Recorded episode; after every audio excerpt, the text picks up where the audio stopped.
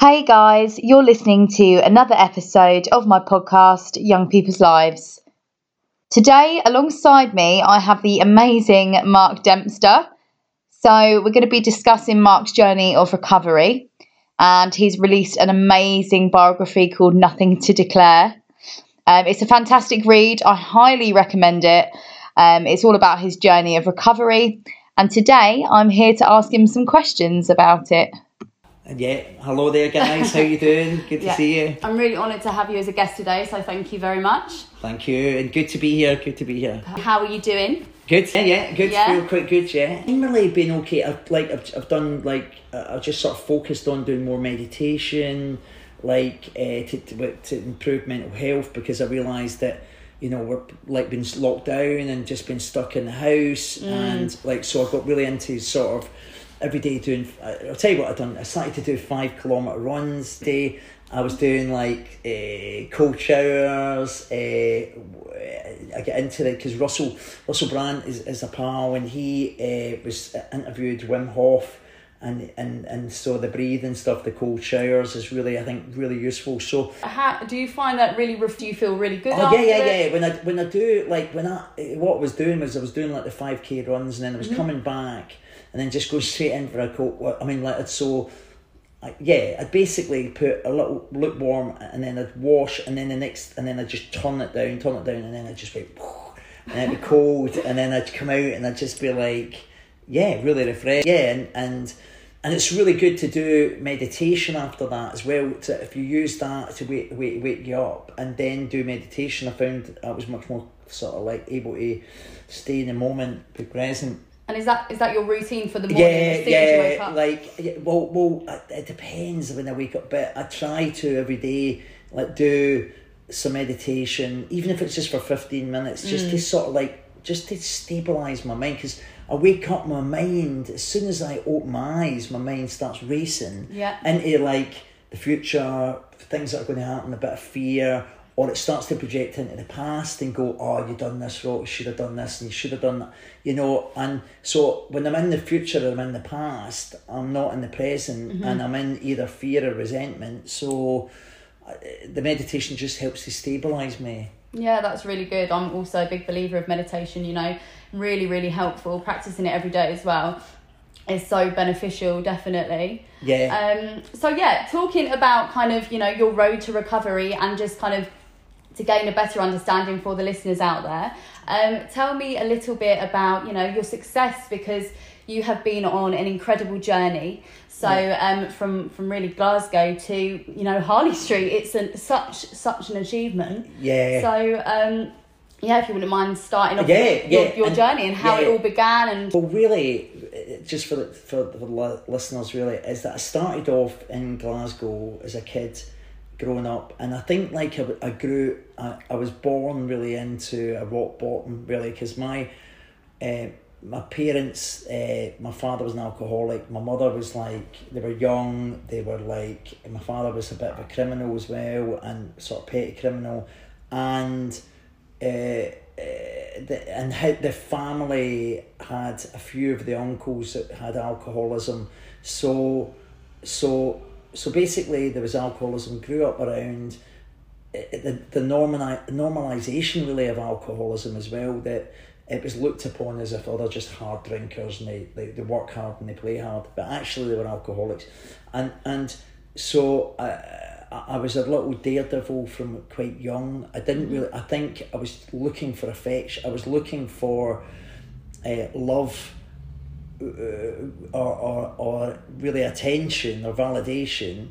Uh, from quite a young age, I, I was always chasing really my father's affection. I think because I could feel that he, it, it. I always got the sense that he didn't like me, and um, and I think I think what that was about was now that I look back and on look and I've made amends with my father and he, and I, and I, and I, my father got into recovery. I helped him get into recovery and he died sober and he, he was like fifteen years sober. So he died with dignity and self respect. We often say in um, in like twelve step fellowships, we often say when, whenever a man or woman enters the doors of twelve step fellowships, the heavens fall silent and God listens because a human being's dignity is about to be restored. And I, I, I um, I think the restoration of dignity and self respect is imperative. That that's a real sort of key component of what happens in the recovery process. So so with my dad, he grew. I mean, so there's no one really to blame because the transgenerational influences were were such that my father was just was equipped with the skills that he he got from his father and mother and so and and he was an alcoholic so he, mm. he had to focus a lot of his life he was focusing on the alcohol so he couldn't really ha, like really give attention to his child because the child was a i.e. me was was was an obstruction really or or it, he just yeah and and um so so as a child I started to look for the attention and I often think it's like uh, before I became like an active drug addict mm. or alcoholic I think I was like a like a fruit that was ripe on a tree that was just it was just a matter of time that it was going to happen really because and if it hadn't went into addiction it would have went into some eating disorder or self-harm mm. or depression or violence maybe it would have went into something uh, to manifest to try and get this this sort of numbness that I got from drugs and alcohol. So st- straight up from a young age, daredevil, chasing adrenaline, jumping off roofs and trying to get attention from other boys, like wanting them to think that I'm great, wanting them to think that I'm cool. All that sort of stuff was was going on really young like around girls even when I was really young, like wanted just just the, the manifestations of how I would go into fantasy about like if I just had this or if I just got enough if people just really uh, thought I was cool then that would be enough then that would be if they were all talking about me in a really like sort of dramatic way or thinking it was brilliant then I would get this sort of respect but equally I had it around girls as well, young girl. When I was like young, I'd be like, oh, if I just went out with this girl. I mean, this this like ten or nine years old, right? Mm-hmm. I was because I think about my kids. My kids are like seventeen and fifteen, and they're like so different. Well, they've never been exposed to any yeah. of this stuff, so they grew up really as sort of white middle class English kids mm. who are not really. Whereas I grew up like feral, working class, poor area, Glasgow crime, you know, uh, normalisation of crime, normalisation of alcoholism, uh, poverty, social, you know, the whole thing. Like, I, I think there's just so many different. It's like a, a melting pot, really. It's like the perfect mm. storm, really, for addiction. Wherever you get, like, I think wherever you get, like, uh, emotional unmet needs, you know, neglect or abandonment or or, or, or aggression and violence, adversity in childhood coupled with early exposure to using drinking drugs and um, and the sensitivity if the if the child's got a you know a hypersensitive sort of personality that's like the perfect storm for for addiction really. And so then it was like looking for adrenaline and then got to start to sell drugs quite young like 16 17 by the time I was 18 I was get I'd been arrested for intent supply, possession of cocaine, got, got into, then came to London and uh, meanwhile like the, the addiction was progressing but I couldn't mm. see the addiction progressing because it was all still fun. So it was still fun for quite a long time. I mean hmm. really from from when I started to use like cannabis which was a bit late really. I was 16 when I first used cannabis. Or 15 just coming up to 16 and and I was drinking maybe I started my first drink was like maybe 12 or 13 but I wasn't drinking every day or anything like that. But but when I got to smoking cannabis I smoked cannabis every day and that was the where the addiction just really and the, uh, the drugs uh, went sort of crazy. And I had an appetite and and then I was very much obsessed with I was obsessed with cannabis when I first started. Like I just like really like I, I had this book called The Great Books of Hashish and it had all the countries where it came from. And I remember looking at the book and going I'm going to get to all those countries and this is the thing I had a girlfriend I remember I had a girlfriend uh, I had several girlfriends but I had this girlfriend at that time Claire and she, when I was 20 and I remember we were in India and I was just smoking all the time and she says you know Mark you really do like you you you really like dope more than you like me. And was that at any point was that kind of a realization, or when did you reach the point where you kind of thought that your substance misuse was kind of getting out of hand as such? Was No, I think I think then even when she said that, I remember being in so much denial and Mm. like saying, and I was like smuggling it. I started smuggling it at that time. And I was like saying to her, "Look, Claire," and she was just like a normal white middle class girl. I think like family were from Ruislip and. And I remember, like, and I'm saying, look, Claire, you're you're a really good cover for this because I uh, I'm going to put four or five kilos in my bag and take it back with me. And she was like, you're crazy. She's like, fuck it, like it's mad. Like I am not going on a plane with you if you're going to do that, you know. And like, and I remember feeling really angry with her that she wouldn't consider like being a bit of a smokescreen for me. And it was like it's mad when I think back on it and how it's self centered and all that. Really, at the core of it, really self centered. Not that I wanted her to be arrested for conspiracy or anything like that, because I would have obviously took the blame, you know. But but certainly like pulling her into the thing to make not really considering that she's going to feel really nervous and frightened and her boyfriend's going to wind up in jail for like X amount of years or whatever. But anyway, so I started to notice. I think when I was twenty three, I think then I knew I was an addict. By that time, an alcoholic. I knew I was an alcoholic and an addict, and but I was because I was making so much money. I was reluctant to do anything about it Yeah. because the the lifestyle was like still really exciting. So when it really got when I got clean, eventually at thirty two, just before so I'd say about four years before, from 28, my girlfriend, and I- I was going out with a Jewish girl, and she died in Israel. We went to Israel to try and get clean to Tel Aviv. She was anyway. She was on the run from a, a importation charge. We went there. She her family were quite rich, and then uh, from that four years at the end, right to the right to the, the final sort of days, I, I mean that was like a rock bottom, and then and then I then I, then I got clean. I think it sends a powerful message to our listeners who don't really know much about substance misuse because I remember when I first started working in this field and I kind of began learning about, you know, alcohol withdrawals and hallucinations and it really fascinated me.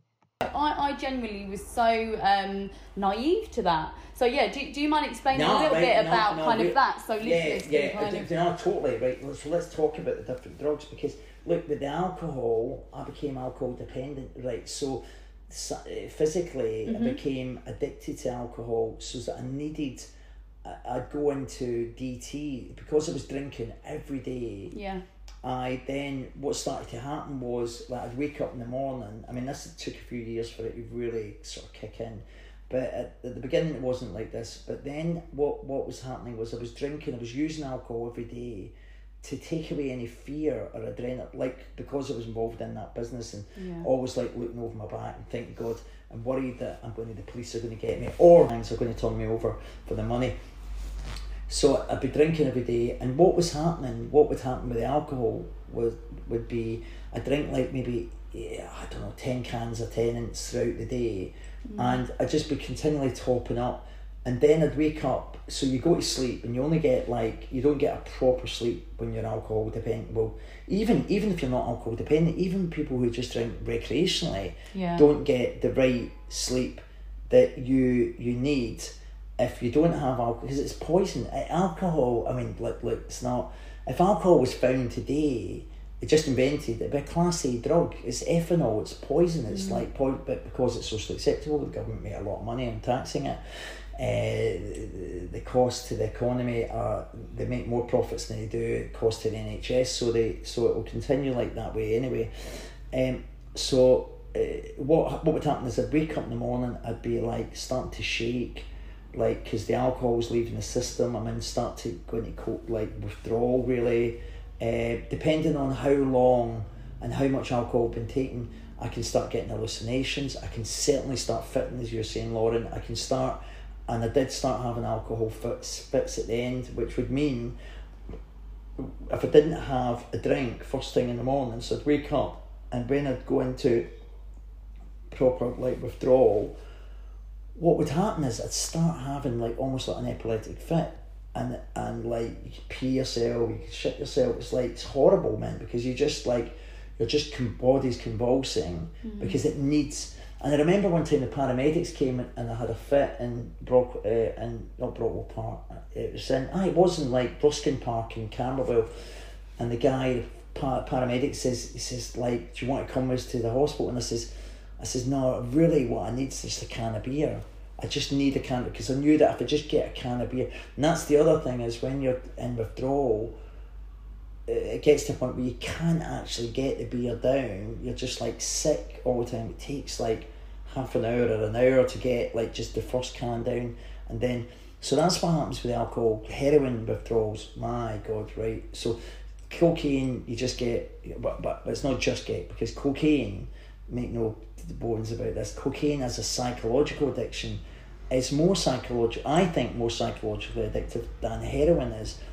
But the difference with heroin and cocaine is heroin's looked at as a scummy drug, cocaine's looked at as a bit of a glamorous drug because of the people with the, the, the sort of as historically how it's been sort of glamorized in the media and such like in some of the, the sort of uh, profiles that that sort of boast about using it so that then creates this this but actually cocaine the psychology and cocaine mixed with alcohol, and we know that a lot of people now, I mean, lo- loads are using alcohol and coke in combination, mm. which produces a third chemical in the body called cocaethylene, which really attacks the liver. It's really and so a lot of people when they're using, they're drinking, they're going out. I mean, look at all these bars. Look, you you were up in Hackney. Uh, we we had in Hackney from two thousand and four five, we used to work with the police. Uh, this is the drug service that I used to manage up there. We used to work with the police and we used to scan, they used this machine called an Itemiser, which basically looked at the top of t- toilet systems for traces of cocaine.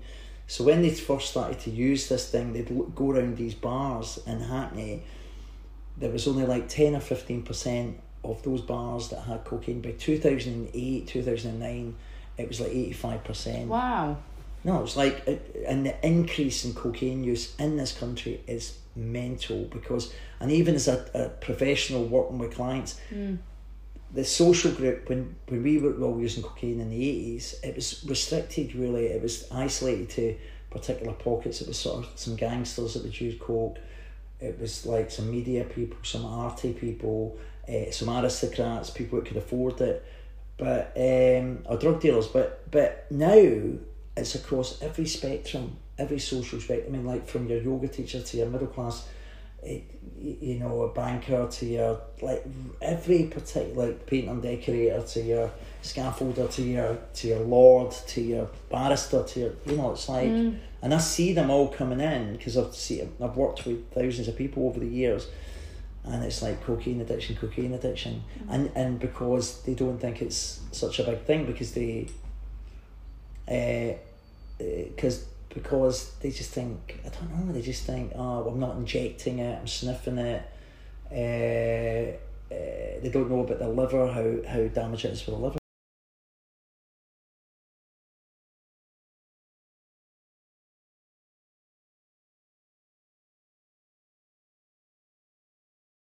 So just talking about your kind of personal experience, how did it go from? Sorry, I know we were touching on it before. So how did it how did it go from kind of you know cannabis use then kind of led up to kind of crack and heroin? heroin how, yeah. how did that happen? Well, it happens quite, and this is the thing about having an addictive personality. It happens really like how the addiction because it's not if you think of it just not that the chemicals are not really the problem the problem is the addiction so the addiction is is the thought process that goes on, how I justify and rationalise any type of behaviour. The voice in my head that speaks to me. Now it sounds like schizophrenia here, but but basically having an addict's like ha- being an addict's like having a twin that resides inside me. Like it's like a dark, like you know, it's a bit like, Dexter out of Thingy, you know the uh, you know, the the dark companion in Dexter in that series. It's like it's like having this, except he's not a psychopath so much, but he's just this. Uh, it's just this voice. It's, so what happens is like my normal sort of boundaries around things. So when I first started smoking weed, I'd be like, okay, I'm just gonna. Yeah, this is great. I'm just this was this was exactly what it was like. The very beginning was like I'm just gonna smoke weed. I'm just gonna smoke dope at the weekends. This is going to be my thing. I don't want to be an alcoholic like my dad, so I'm not going to drink alcohol. I don't really like alcohol. Alcohol shit. I just wanted like smoke weed at the weekend, and then within like maybe about a couple of weeks. I mean, it wasn't long. Maybe like a month. I started going well. I could smoke like uh, smoke at the weekend, yeah, for sure, Friday, Saturday, but you know, should have a joint maybe Wednesday or something just to sort of, and then it, it, it goes like that. And before I knew it, it was like every day, every day Mm. smoking weed, and it's like getting the money to get the weed, get the dope. So like then all my salary really goes on dope, right? I mean, like ha- hardly, you know, and um, I start smoking dope all the time, and then it go, and then it, and then I'm like, I'm never going to take LSD. I'm never going to take mushrooms. I'm not going to take. But then I'm around these people, older boys at the time, and they're all doing it, and I'm like, and then the the sort of peer pressure, the sense of like not fitting in, uh, like, but also coupled with the fact that my character, my temperament is very risk taking anyway. So I'm like, so I'm like, part of me, the rational, thoughtful, considered part's going, no, don't don't do any of this. Don't take acid. Don't take, which is a bit frightened of it all. But then there's the the the, the twin is like going, come on, what's wrong with that? You t- like don't be square. Like they're all doing it. Like and then before I know it, I've convinced myself, okay, I'll take some mushrooms. I'll take some acid. Why not? Da, da, da. And then I, so so everything that I say I'm never going to do, eh, they all sort of collapse through time. Now heroin at the end.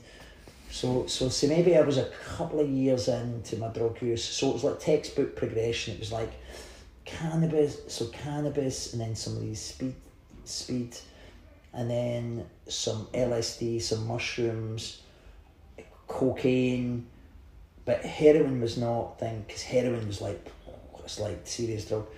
Uh, so then um, a couple of years in, my friends were starting to use like just experiment with it, and then uh, I remember, and then and then I tried it.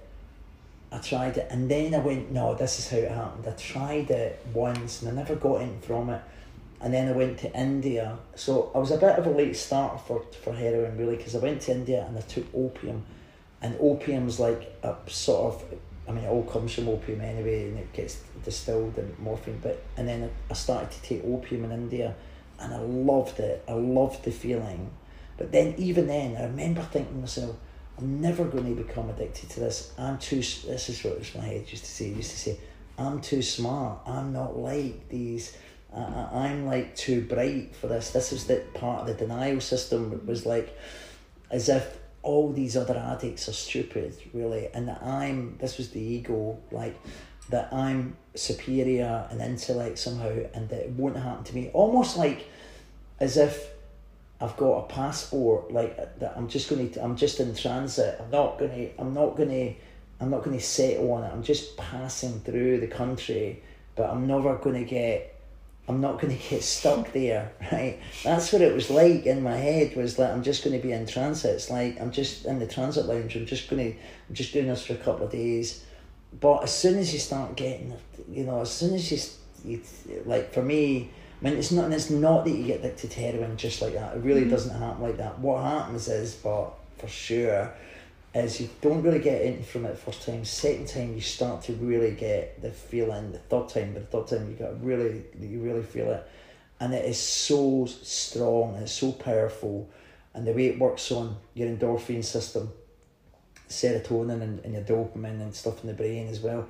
So you're just like it's just like that whole comfortably numb, just like uh, and then what the problem with it is it's so nice that you go, oh, that's really good. Let me let me I, I'd like to still do this, but I'll do it once a month. And that's what happened. It's like so okay, so then I've said that I'm not in transit anymore. I'm actually on a long haul like long haul flight, but I'm gonna keep I will do it once a month and then those gaps get shorter and shorter.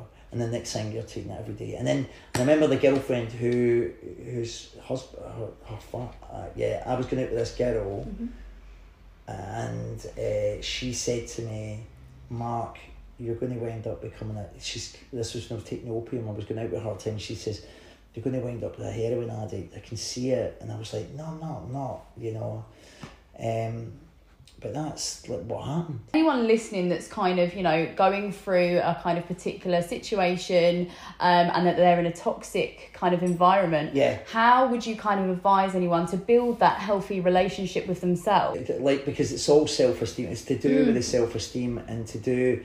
It's uh, like if you find yourself. So if you're a young person, you find yourself that you're around a circle of people who are encouraging you to use or to, or or you find yourself in a position where you feel that uh, pressurized and that you're actually going down the road of uh, and you, you you identify in yourself that you've got an addictive personality, i.e., that once you start, you can't stop and you want more and more.